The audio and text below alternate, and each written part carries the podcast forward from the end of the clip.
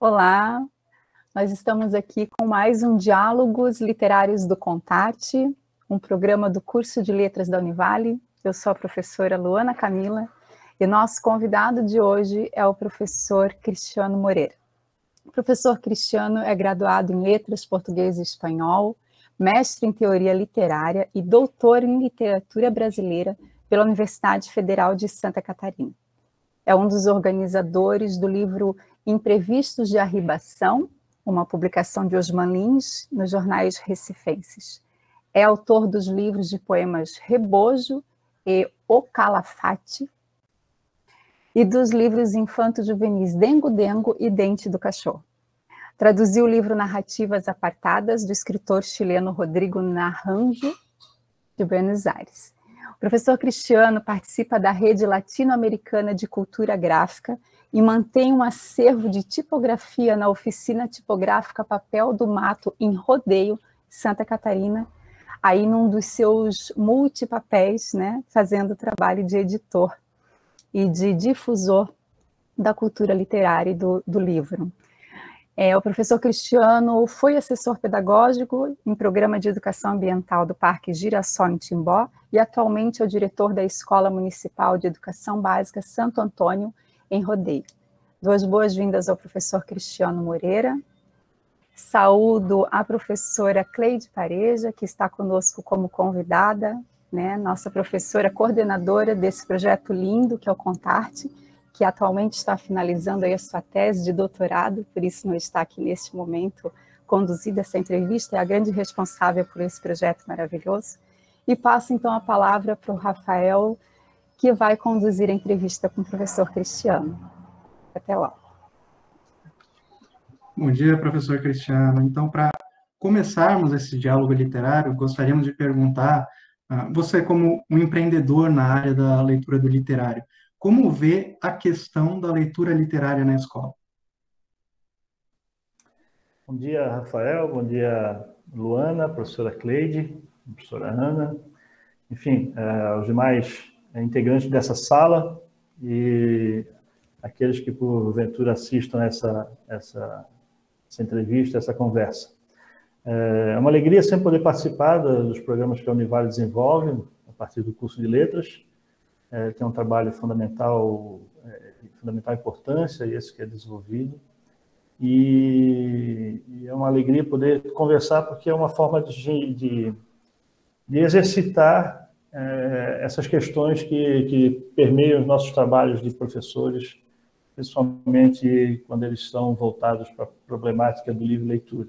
Né? Então, eu agradeço o convite e, e, vamos seguir na conversa. Bom, para início de, dessa conversa, então, essa questão que tu colocas, é, antes de ir para a resposta finalmente e efetivamente da, da questão, tem uma palavra, uma palavra importante que eu gostaria de me deter um pouco é, desta pergunta, que é justamente a palavra empreendedor da, da leitura. Né? É, eu acho que eu não sou um empreendedor da, da, da leitura. É, eu sou, antes de, antes de qualquer coisa, professor e poeta. E as minhas é, intervenções, os trabalhos que eu desenvolvi, desenvolvo até hoje, é, fazem parte desse espírito criador é, que, que movimenta tanto o poeta quanto o professor. Então, os projetos dos quais eu falarei mais adiante, e todo o meu trabalho em torno da, da, da, da educação, da, da escritura, da leitura, são, de algum, por assim dizer, extensões daquela força que move o poeta quando escreve um poema ou o professor quando ele está dentro da sala de aula conversando com os estudantes, fazendo essa troca de, de saberes é, no momento da, da, da, lição, da aula, né? Sempre lembro daquilo que, que é, é o Barthes falou na, na, na, aula inaugural, né? Dessa questão de lidar com a linguagem como um aparato, um aparato é, poderoso, né? Ou como o Larousse diz, né, no ato da lição, a aula é, é, ler junto com os estudantes. Né? Essa palavra lição, ela nos diz muito no momento que a gente está em sala de aula e que nós, quando estamos falando, nós estamos processando tudo aquilo que a gente acha que sabe. Né? Quando a gente está dando uma, uma aula, quando a gente está gravando uma entrevista, enfim. E aí, Rafael, é, isso é importante, e foi bom que vocês colocaram esse conceito, porque parte de todo o problema que a gente vai discutir nesse, nessa conversa, imagino eu, passa por essa ideia que, de um, de um tempo, bom, bastante tempo para cá, vem tomando conta das nossas, dos pensamentos né, em torno da educação. Desde as bases curriculares né, até os programas de formação continuada que muitas secretarias de educação promovem para, professores.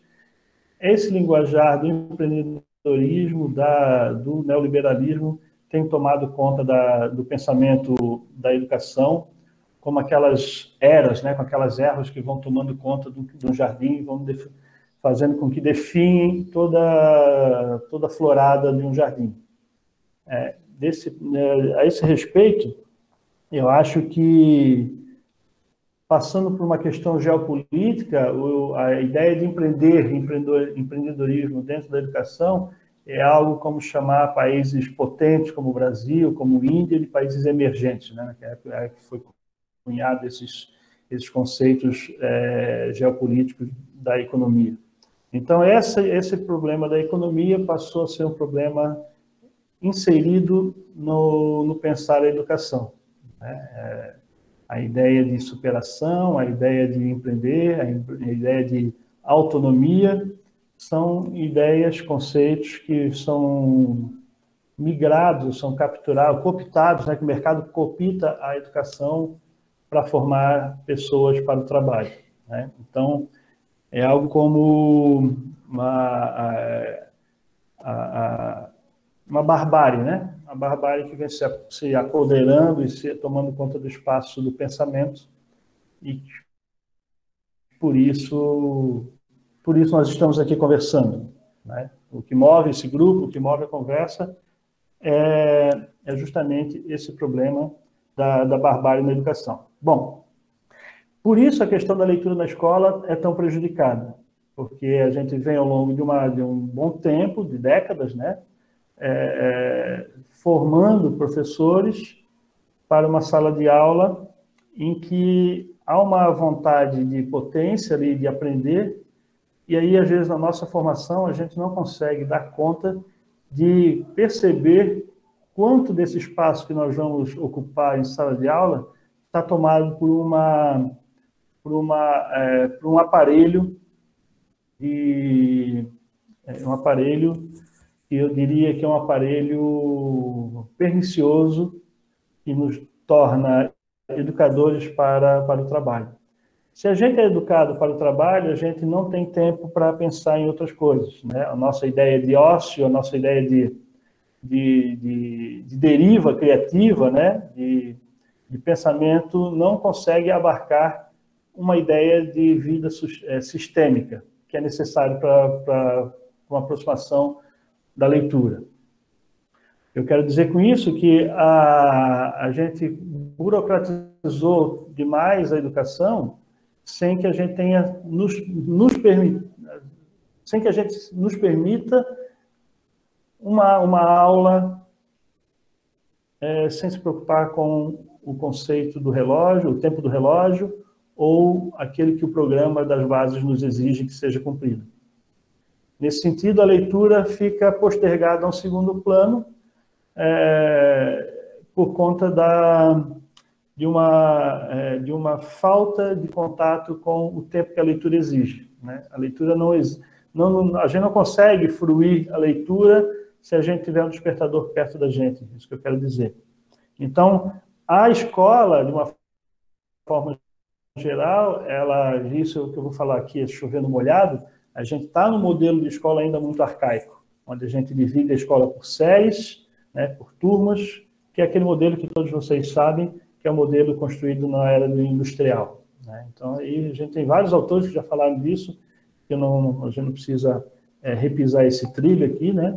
mas a gente tem os exemplos aí do Pacheco, do Paulo Freire, enfim, é, Humberto Maturano, tantos outros pensadores da, da, da educação e que, que, colocam esse problema. Então, o, o, a questão da leitura literária na escola precisa ser pensada antes E, e como os professores se formam leitores? Né?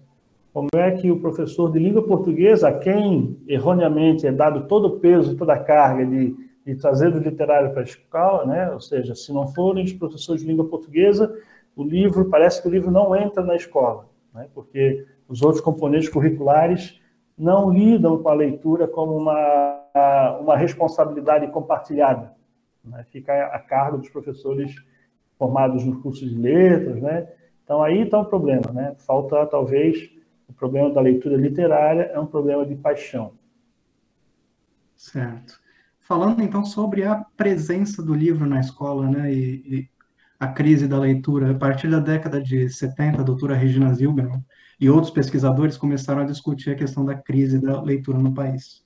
A partir de então, muitos programas, projetos, campanhas foram realizados, todos voltados à promoção de leitura e da oferta de livros de literatura em escola. Ah, como você vê isso? Oferecer livros resolveu o problema de leitura na escola? É, tive a, alegria de conhecer a professora Regina Zilberman em, em, em, Passo Fundo, naquelas jornadas literárias de Passo Fundo, organizada pela professora Tânia Reusen, é, que há mais de 30 anos nessa jornada, né, de construir a jornada e fazer de Passo Fundo, hoje é uma capital nacional do livro e leitura. Uh, então, para mostrar como é difícil, né, a gente teve a oportunidade de trazê-la, professor, a professora Tânia Reusen, em Itajaí, em 2009, numa feira de livros que a gente organizou aí na, na Praça Vidal Ramos, por conta dos 150 anos da cidade de Itajaí. É, a professora Tânia Reis está, é, está gravado um documentário. É, os livros estão presentes nas escolas, né? a gente não pode dizer que não tem livro nas escolas. Né? Esses programas, é, principalmente as escolas estaduais, recebem muitos livros, as escolas municipais possuem uma verba, né? a gente sabe da, do, do orçamento que as secretarias municipais de educação possuem, a secretaria que recebe mais recursos vinculados, são 25% do orçamento do município que são ser gastos na educação, 70% do Fundeb agora mudou, 70% gastos com, com, com formação para professores, 30% de outras despesas, recursos há para esse tipo de, de, de investimento. Certo que a gente tem sofrido né, educação de uma forma geral, é, a partir da, da, da última gestão do, do, governo brasileiro, sofrido cortes violentos em toda a cadeia de produção de pensamento na educação. Né? A educação está sendo sabotada atualmente pelo governo federal. Ah, o problema do, dos livros, a gente precisa pensar um pouco antes. Né? Se a gente está desde os anos 70 com essa pergunta, talvez a gente não esteja fazendo a pergunta correta, né? São 50 anos com, um problema sendo pensado por profissionais muito competentes, que dedicam a vida a, esse, a essa questão. E, e, e aí eu lembrei da Gertrude Stein, que depois que sai do, de um coma, né, ela, ela acorda e pergunta né, qual, é, qual, é, qual é a resposta, né, qual é a pergunta que nós temos. Ela acorda assim. Essas perguntas são feitas porque, é, aliás, as respostas não vêm porque as respostas são as perguntas, talvez, né? O que nós precisamos fazer? E aí a gente passa assim, por um problema bem, bem básico, que é de alfabetização. Né? Quais são os modos de alfabetização que são utilizados nas escolas atualmente? É, a maior parte das escolas utiliza o método de alfabetização que não, não contribui para a formação daquele leitor que nós aqui estamos procurando. Né? Aquele leitor que consiga ler é, como Paulo Freire dizia, ler o mundo para além da palavra, ou fazer com que essa palavra seja aquele aleph né, do conto do Borges, né, algo que amplie, que abra é, um espectro de, de, imagens para além daquela que está impressa de tinta, tinta, preta sobre a página. Né? É, por isso a importância de autores é, do, do, é, é, como Borges, como Cervantes antes dele, né? como o, esses escritores que, que abriram o romance, a literatura, um conceito moderno e, e, e que acompanham uma ideia é, ética e política de abandono das fronteiras fixas, né? A gente vê aqui do Barroco, dos anos 60, e que acompanha o movimento pós-estruturalista francês, né, com Deleuze, Derrida, Barthes, né? que ampliam essas fronteiras, ou seja, não trabalhamos, não podemos mais trabalhar com a, a, uma ideia de alfabetiza, alfabetização silábica, apenas fônica, né, abandonando toda a parte construtiva, histórica da palavra. E aí é nesse ponto que eu vejo um, um problema para ser, ser discutido e, e, pensado. A gente tinha aí as, as cartilhas que, que, fundamentaram, a partir dos anos 50, né, principalmente, é, a formação, né, as cartilhas, cartilhas abelhinha, cartilha da Mimi, essas cartilhas que vinham com com método silábico. É, essa alfabetização, ela tem um problema que é não, não exercitar o olhar desse leitor para a palavra em si, para o poder que a palavra tem e pela potência disseminadora que uma palavra possui. Né? Quando a gente trabalha essas, essas, essas sílabas, a gente está decodificando apenas um som na grama, né? Na grama no sentido do, do gramático, da, da, da, escrita, né?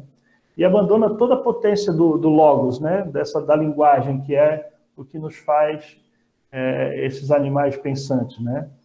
É, outro eu uma tradução, outra do, do Aristóteles, que dizia que o, o, homem é um animal racional, e o, o autor que eu li dizia, ah, essa tradução está errada. O homem, o animal com palavra. Logos está no texto grego do, do Aristóteles, né? Animal com palavra, diferente dos outros.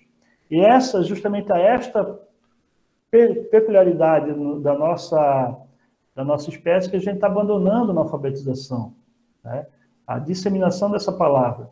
Então, como a gente vem construindo, a partir da escola que é feita pela indústria, formando trabalhadores, a gente vem lutando contra o analfabetismo. Né? Se a gente olhar assim, grandes campanhas contra o analfabetismo. E há um autor espanhol chamado José Bergamin, que é dono de um autor de um, um livrinho pequenininho, que tem um ensaio chamado A Decadência do Analfabetismo.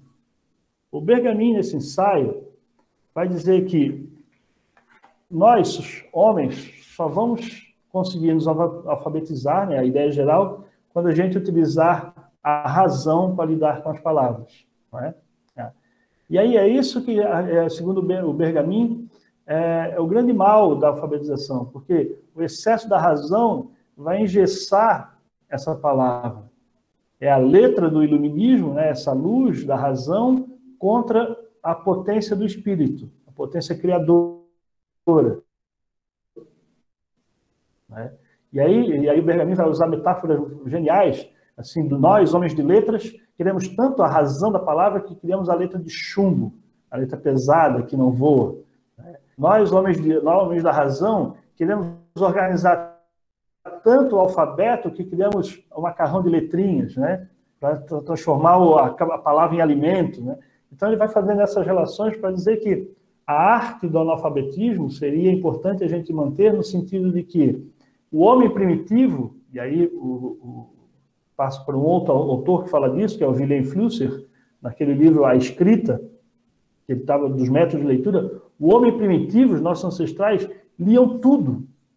Eles liam as paredes rugosas da rocha, eles liam as árvores, eles liam, as, eles liam as pegadas dos animais, ou seja, eles tinham uma capacidade de leitura muito maior do que nós temos hoje.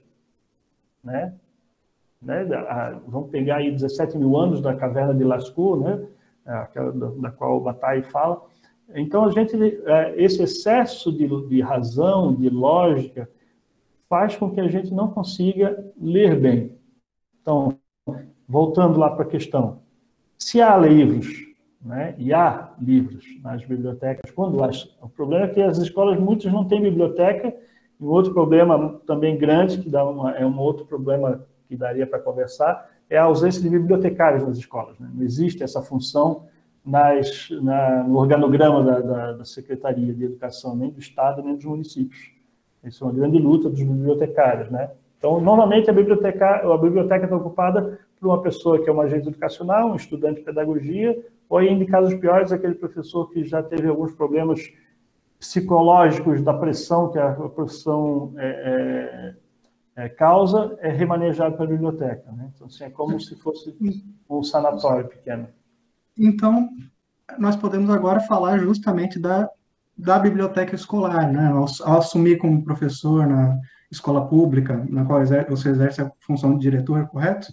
Uh, uhum. Como você encontrou a situação da biblioteca escolar ou sala de leitura? Desde 1997, o PNBE, como chamava Biblioteca Escolar, enviou, enviou obras literárias a cada dois anos. Tem uhum. obras disponíveis nesse programa? O professor falou do bibliotecário, podemos também tratar dessa questão? Como são os projetos de leitura dos professores? Ô, Rafael, é, vou te falar uma coisa. Ah, eu estou fazendo um trabalho paralelo à direção da escola aqui, que é a coordenação da elaboração dos planos municipais do livro leitura em 11 cidades aqui do Médio Vale. E nesse trabalho, eu estou terminando agora, essa semana, um diagnóstico das bibliotecas eh, das escolas da região. Né? As cidades, vamos pensar isso, gente, a gente está em, em 2021. Existem cidades que não existe uma biblioteca na cidade. Tá? cidade. Uma biblioteca pública, uma sala de 3 por 4 não há. Como é, como é que a gente pode pensar uma sociedade é, é, evoluída se não, é, não há livro. Né? Coisa de, de Ray Bradbury, né? Do, do, né? a gente incendiou tudo, a gente não quis mais saber dos livros. Né? Cidades que têm é, é, potencial incrível, tem poetas que nasceram nessa cidade e não, e não há um espaço de leitura. Há cidades né, que possuem, ontem eu fechei o relatório de uma cidade, que é uma cidade maior aqui da, da região, não a maior, mas uma das maiores, que possuem, assim, cada CI, cada núcleo de educação infantil, existe uma sala, uma, um cantinho de leitura? Existem bibliotecas lindas, né? de dar inveja até algumas universidades, né? então tem uma estruturação é, de, de livros né, na escola.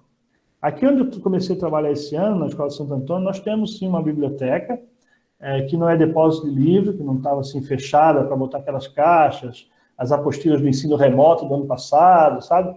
Não, a biblioteca ela está em funcionamento. Existe não uma bibliotecária formada, mas existe uma, uma, uma formanda em pedagogia que, que coordena a biblioteca, que arruma, que faz as dicas, os livros da semana, com dicas de leitura, coloca em destaque os livros. É, então, existe o espaço. Mas como ocupá-lo? Né? Dentro de, um, de uma grade curricular que nos oprime né? O professor fica é, oprimido pela grade curricular, pela situação de pandemia, que tem que fazer um planejamento para o ensino. A gente aqui está num, num, processo alternado, né? uma semana em casa, uma semana na escola, e alguns alunos, por direito, podem estudar no regime remoto, sem acesso à internet, porque ainda é uma realidade precária. Né? A gente, inclusive, esse ano teve um projeto de lei vetado pelo governo federal, um projeto de lei que daria acesso à internet né, para professores e estudantes, então, mais uma, é, mais uma patuscada desse governo. Então, a gente, o professor tem que lidar com isso, né? E ainda planejar para alunos especiais. Então, como é que a gente arruma tempo para isso, né? Esse é o grande desafio de gestor né, e, de, e de professores. Né? Essa semana que passou, a última quinzena, a gente teve as quinzenas de incentivo ao livro à leitura, a gente pôde promover na escola uma, uma, uma pequena mostra de contadores de história que gravaram vídeos. É, promovemos uma oficina de criação literária com a escritora Patrícia Galeri, que online fez uma oficina para os alunos dos nonos anos.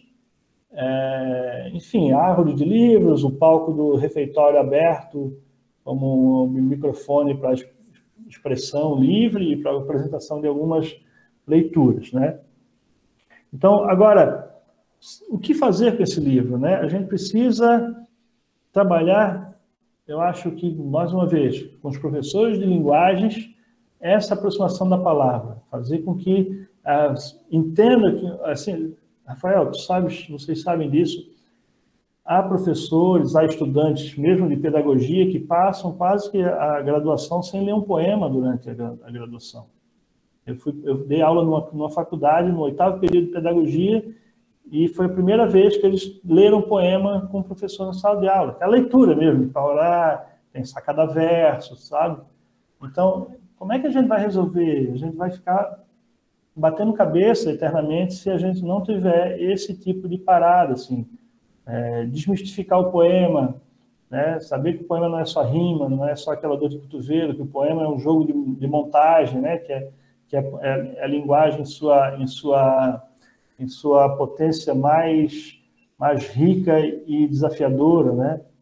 Então, não é à toa que o, o, o poema Em Busca da Poesia, o Drummond diz assim, né? É, é, é, adentre surdamente o reino das palavras, né? Vê o que ela diz. Ela vai te perguntar assim, trouxesse as chaves, né, para entender, trouxesse a chave né, como um enigma, né, como uma, uma, uma, decifração, mas essa chave ela não é, não é uma chave mestra.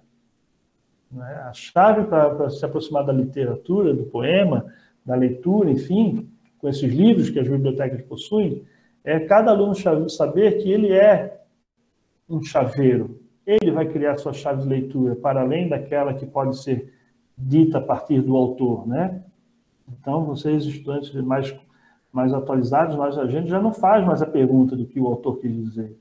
Mas tem, tem professor que ainda faz.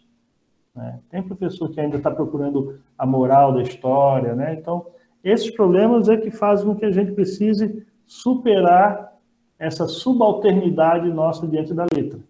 Né? Isso também é uma questão de mediação, né? que leva para a próxima pergunta, que e principalmente levando em consideração esse engessamento do, do plano de leitura, o que cada aluno deve ler, em que fase, e tem que se preparar para o vestibular, mas a internet, que acabou por criar esse ambiente em que todo mundo é um especialista em alguma coisa, mas ninguém estuda de fato realmente o contexto para entender o que está acontecendo, existe esse debate sobre quais obras são apropriadas para cada idade é certo, por exemplo, obrigar um aluno de ensino médio a ler os clássicos da literatura brasileira, ou obrigar os alunos de ensino fundamental a ler uma adaptação desses mesmos clássicos. Ah, tem quem diga que isso acaba por traumatizar mais do que estimular a leitura. Ah, como você percebe esse debate? Existe mesmo uma idade certa para esses livros? É, é, é impossível que adolescentes se interessem por literatura clássica, ou o problema está relacionado à mediação do professor? Rafael, eu acho que quando a palavra obrigação entra na leitura, a gente, a gente morre, né?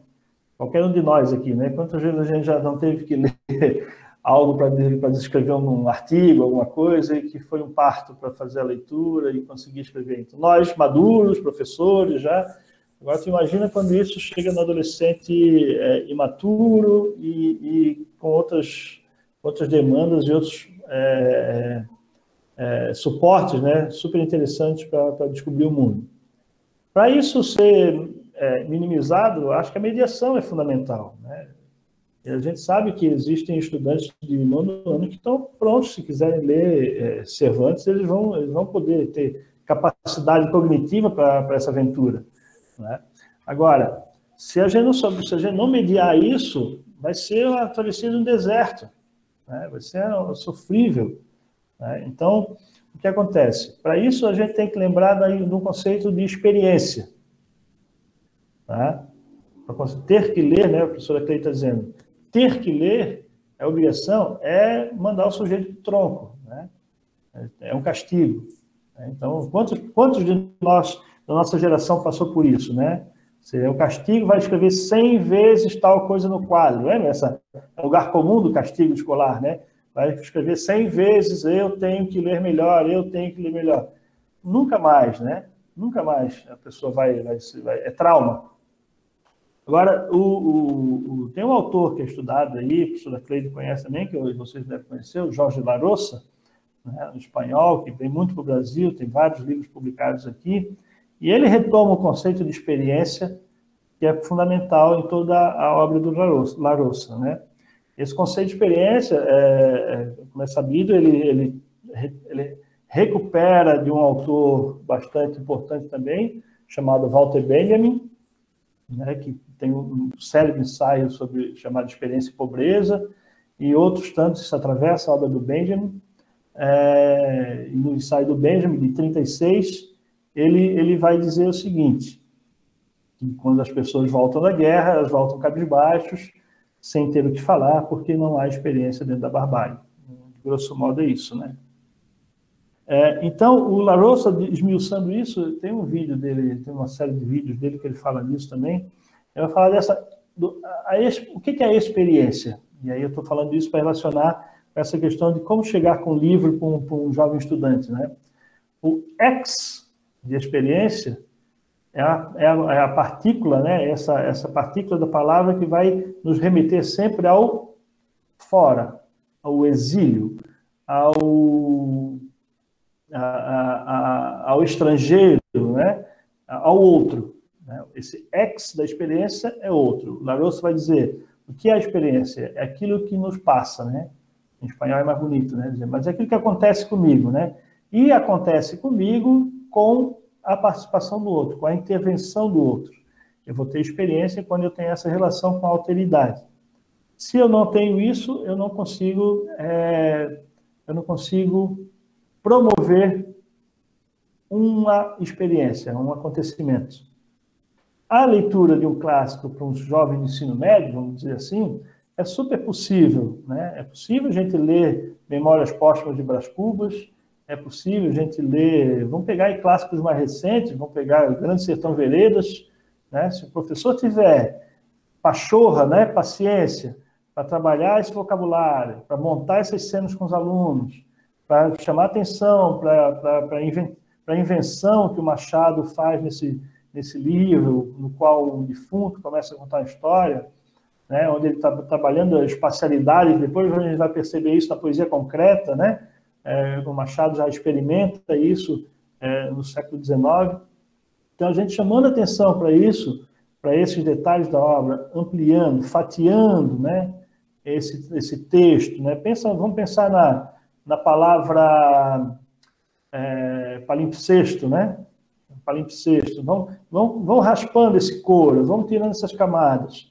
E isso é um trabalho de, de degustação, um trabalho de, de, arqueologia, não é à toa que Foucault vai falar da arqueologia do saber. Né?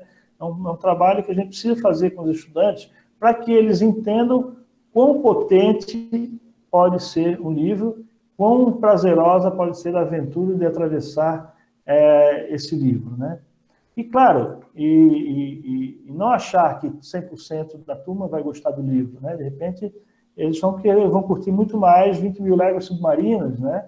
Vão, vão, então a gente tem que saber é, mediar, dosar, escolher e trabalhar com o fracasso também, trabalhar no sentido do fracasso, do abandono dessa leitura, né?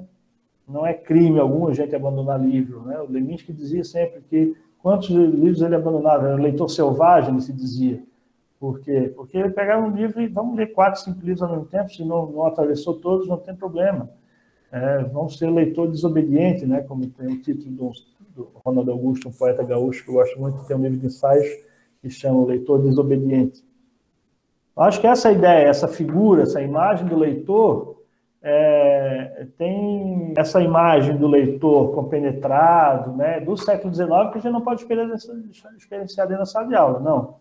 Esse leitor que a gente vai encontrar na sala de aula hoje não é aquele leitor dos quadros dos pintores do século XIX, não tinha luz elétrica, não tinha televisão, não tinha telefone ainda. Então, ele não é esse leitor. Né? A gente tem que estar preparado para esse outro leitor, e aí esse é o desafio do professor também, é, é, tá pronto para essas mudanças. Né? Perfeito. Então, próxima pergunta seria, no, no prazer do texto, né, o que o Barthes diz que é o texto que escreve tem que me dar a prova que me deseja. Essa prova existe, é escrita. Então, a pergunta seria sobre como você vê a relação entre leitura e escrita, e, mas eu também queria trazer uh, que a gente falou logo no, no começo sobre a forma, como para usar o termo do, do Freire, né, de como a educação ainda é bancária, ela ainda forma profissionais. E hoje, agora, existe esse foco na tecnologia que tudo tem que ser rápido, que se o aluno não tiver acesso às tecnologias que ele tem em casa, ele não vai conseguir uh, ter foco. E essa velocidade não é a velocidade da literatura. A gente, é, você não consegue experienciar um livro, entender o papel da literatura como arte na nossa vida, pensando nele como um, um, um tweet. Então, eu queria saber como, nesse contexto atual, criar nos alunos essa paixão de que esse desejo de que o Barthes fala, a ponto de que possa sim também transformar essa leitura num desejo de escrita. uhum. relacionar essas duas coisas. Rafael, a gente volta a um ponto, a um ponto do, do início que é a tecnologia, né? A gente está sofrendo é, um achaque agora com a pandemia foi prato cheio para Google, principalmente, né? É, tomar conta, assim, pôr em prática todo o plano que ela vinha desenvolvendo. A gente, só para ter uma ideia, a Secretaria de Estado de Educação, no dia 18 de março do, do ano passado, quando foi decretado o lockdown da pandemia, né? Não sei se vocês lembram, que as escolas fecharam, é, ela já vinha trabalhando com a Google for Education há um ano e meio, mais ou menos, implantando as plataformas. E, naquele momento, então, a Google foi, assim, a praia toda para ela, né? Foram criados e-mails para todos os professores, a gente começou a alimentar a Big Data da Google de forma gratuita, é, cobraram 7 centavos por e-mail, acho que em Santa Catarina foram mais de 7 mil e-mails criados por professores, enfim.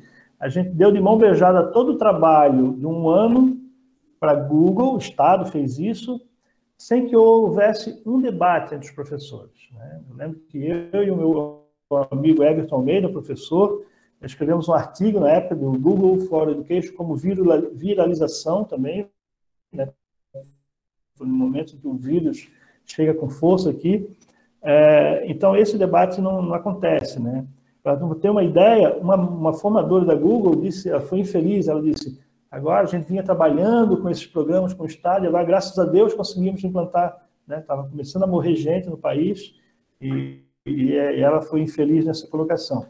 Então, a gente precisa é, dialogar com os estudantes essas questões também, porque é, e, e, a tese desse meu amigo Everton é sobre a, conduta, a, a condução de condutas, né, a partir de Foucault, né, com a, as plataformas do Google for Education. Né? Como é que o Estado vai conduzindo nossas condutas em sala de aula, e aí aquilo que tu diz, né, das leituras rápidas, da coisa tweetada, né, dessa uberização do, do trabalho do professor. Nas universidades privadas, a coisa, em algumas delas, está terrível. Né? Tem um amigo que trabalha numa outra universidade que diz que está complicado de, de, de, de, tocar a carga horária e a, e a, e a demanda ultrapassa a carga horária paga, né?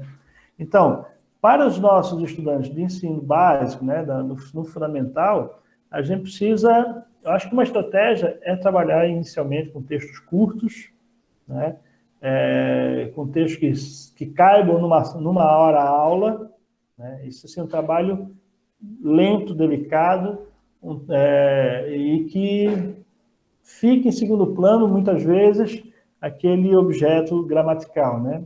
Existe muita, muita, sim, essa, essa tendência, ou não é uma tendência, né? A gente não vai falar em tendência, mas uma prática, digamos assim, da aplicação da gramática longe da literatura. Né? Então, o estudante vai, vai participar ali de, um, de, uma, de uma aula para aprender objetos, objeto direto, objeto é, toda a questão gramatical, isso distante da literatura. Vai fazer com que ele não compreenda o contexto posteriormente, quando ele tiver efetivamente diante da leitura do livro. Né? Acho que isso afasta. Tá? Essa, essa, eu acho que então, assim, para a gente é, se caminhar para o final, assim, é, para a gente aproximar os leitores da, da, leitura literária e que se torne desejo de escrita, Acho importante o trabalho com texto em sala de aula e a, e a escola abrir seus muros para que possa trazer escritores para dentro da sala, ler um livro de um autor e depois poder conversar com o autor. Né? Então, é, eu acho que é isso que precisa ser feito, assim, ampliar ah, o espectro da leitura para além da sala de aula. Né? Para além da, assim, saber que existem escritores de carne e osso, como qualquer um de nós, e que eles estão aí para conversar. Né? Então, eu acho que esse é o caminho de aproximação. Para encerrar, o professor poderia fazer um breve relato de seus projetos de leitura, tanto em Navegantes, Rodeio, na Quinta da Gávea? Em Navegantes, a gente fez o projeto Contém Cultura, um projeto que durou cinco anos, a biblioteca itinerante, um espaço cultural com biblioteca também. Viemos para Rodeio, criamos a Quinta da Gávea, que é uma hospedaria, um espaço criativo uma oficina tipográfica, né, que foi falado aí, é, de uma rede tipográfica que a gente faz parte na América Latina inteira, preservação de patrimônio gráfico, E a Biblioteca Rural, que é um espaço de leitura, né, que começou itinerante e hoje tem no sítio, na Quinta da Gávea, o espaço da Biblioteca Rural. Hoje tem o site bibliotecarural.com.br, onde, na medida que eu posso, eu abasteço lá com livros que eu recebo, que eu leio, que eu escrevo. Tem um livro meu em PDF lá também para leitura. E na oficina tipográfica a gente faz livros artesanais. Né? Isso. Certo. Muito obrigado pela sua presença, professor. Agora eu gostaria de passar a palavra para a professora Cam... Luana Camila para fazer o encerramento. Professor, muito obrigada, professor Cristiano. Rafael, muito obrigada pela, pela condição da entrevista. Professor, eu queria dizer que é uma honra tê-lo aqui conosco e que é uma alegria saber que um profissional como você tem se dedicado não apenas à, à direção ou trabalho executado atualmente na direção de uma escola, mas também todos esses projetos paralelos, né, que a gente vê conhecendo um pouco do seu trabalho e pesquisando a respeito que é a razão da sua vida, né, é transformar os leitores em mais chaveiros de leitura. É um privilégio, eu entendo, ter no Estado um profissional como você cuidando aí de projetos relacionados ao livro à literatura para mais de 11 municípios. Que sorte a nossa. Que você tenha sempre muita energia, que a luz literária siga iluminando seus caminhos para trazer mais chaveiros para o nosso mundo da leitura e da literatura, que faz com que a nossa vida seja muito mais humana, com muito mais sentido, né? Que eu penso que é o que Aristóteles queria dizer quando disse que é, somos seres com palavra, que a palavra guie melhor os nossos caminhos. Muito obrigada. Obrigada, Rafael. Obrigada a todos.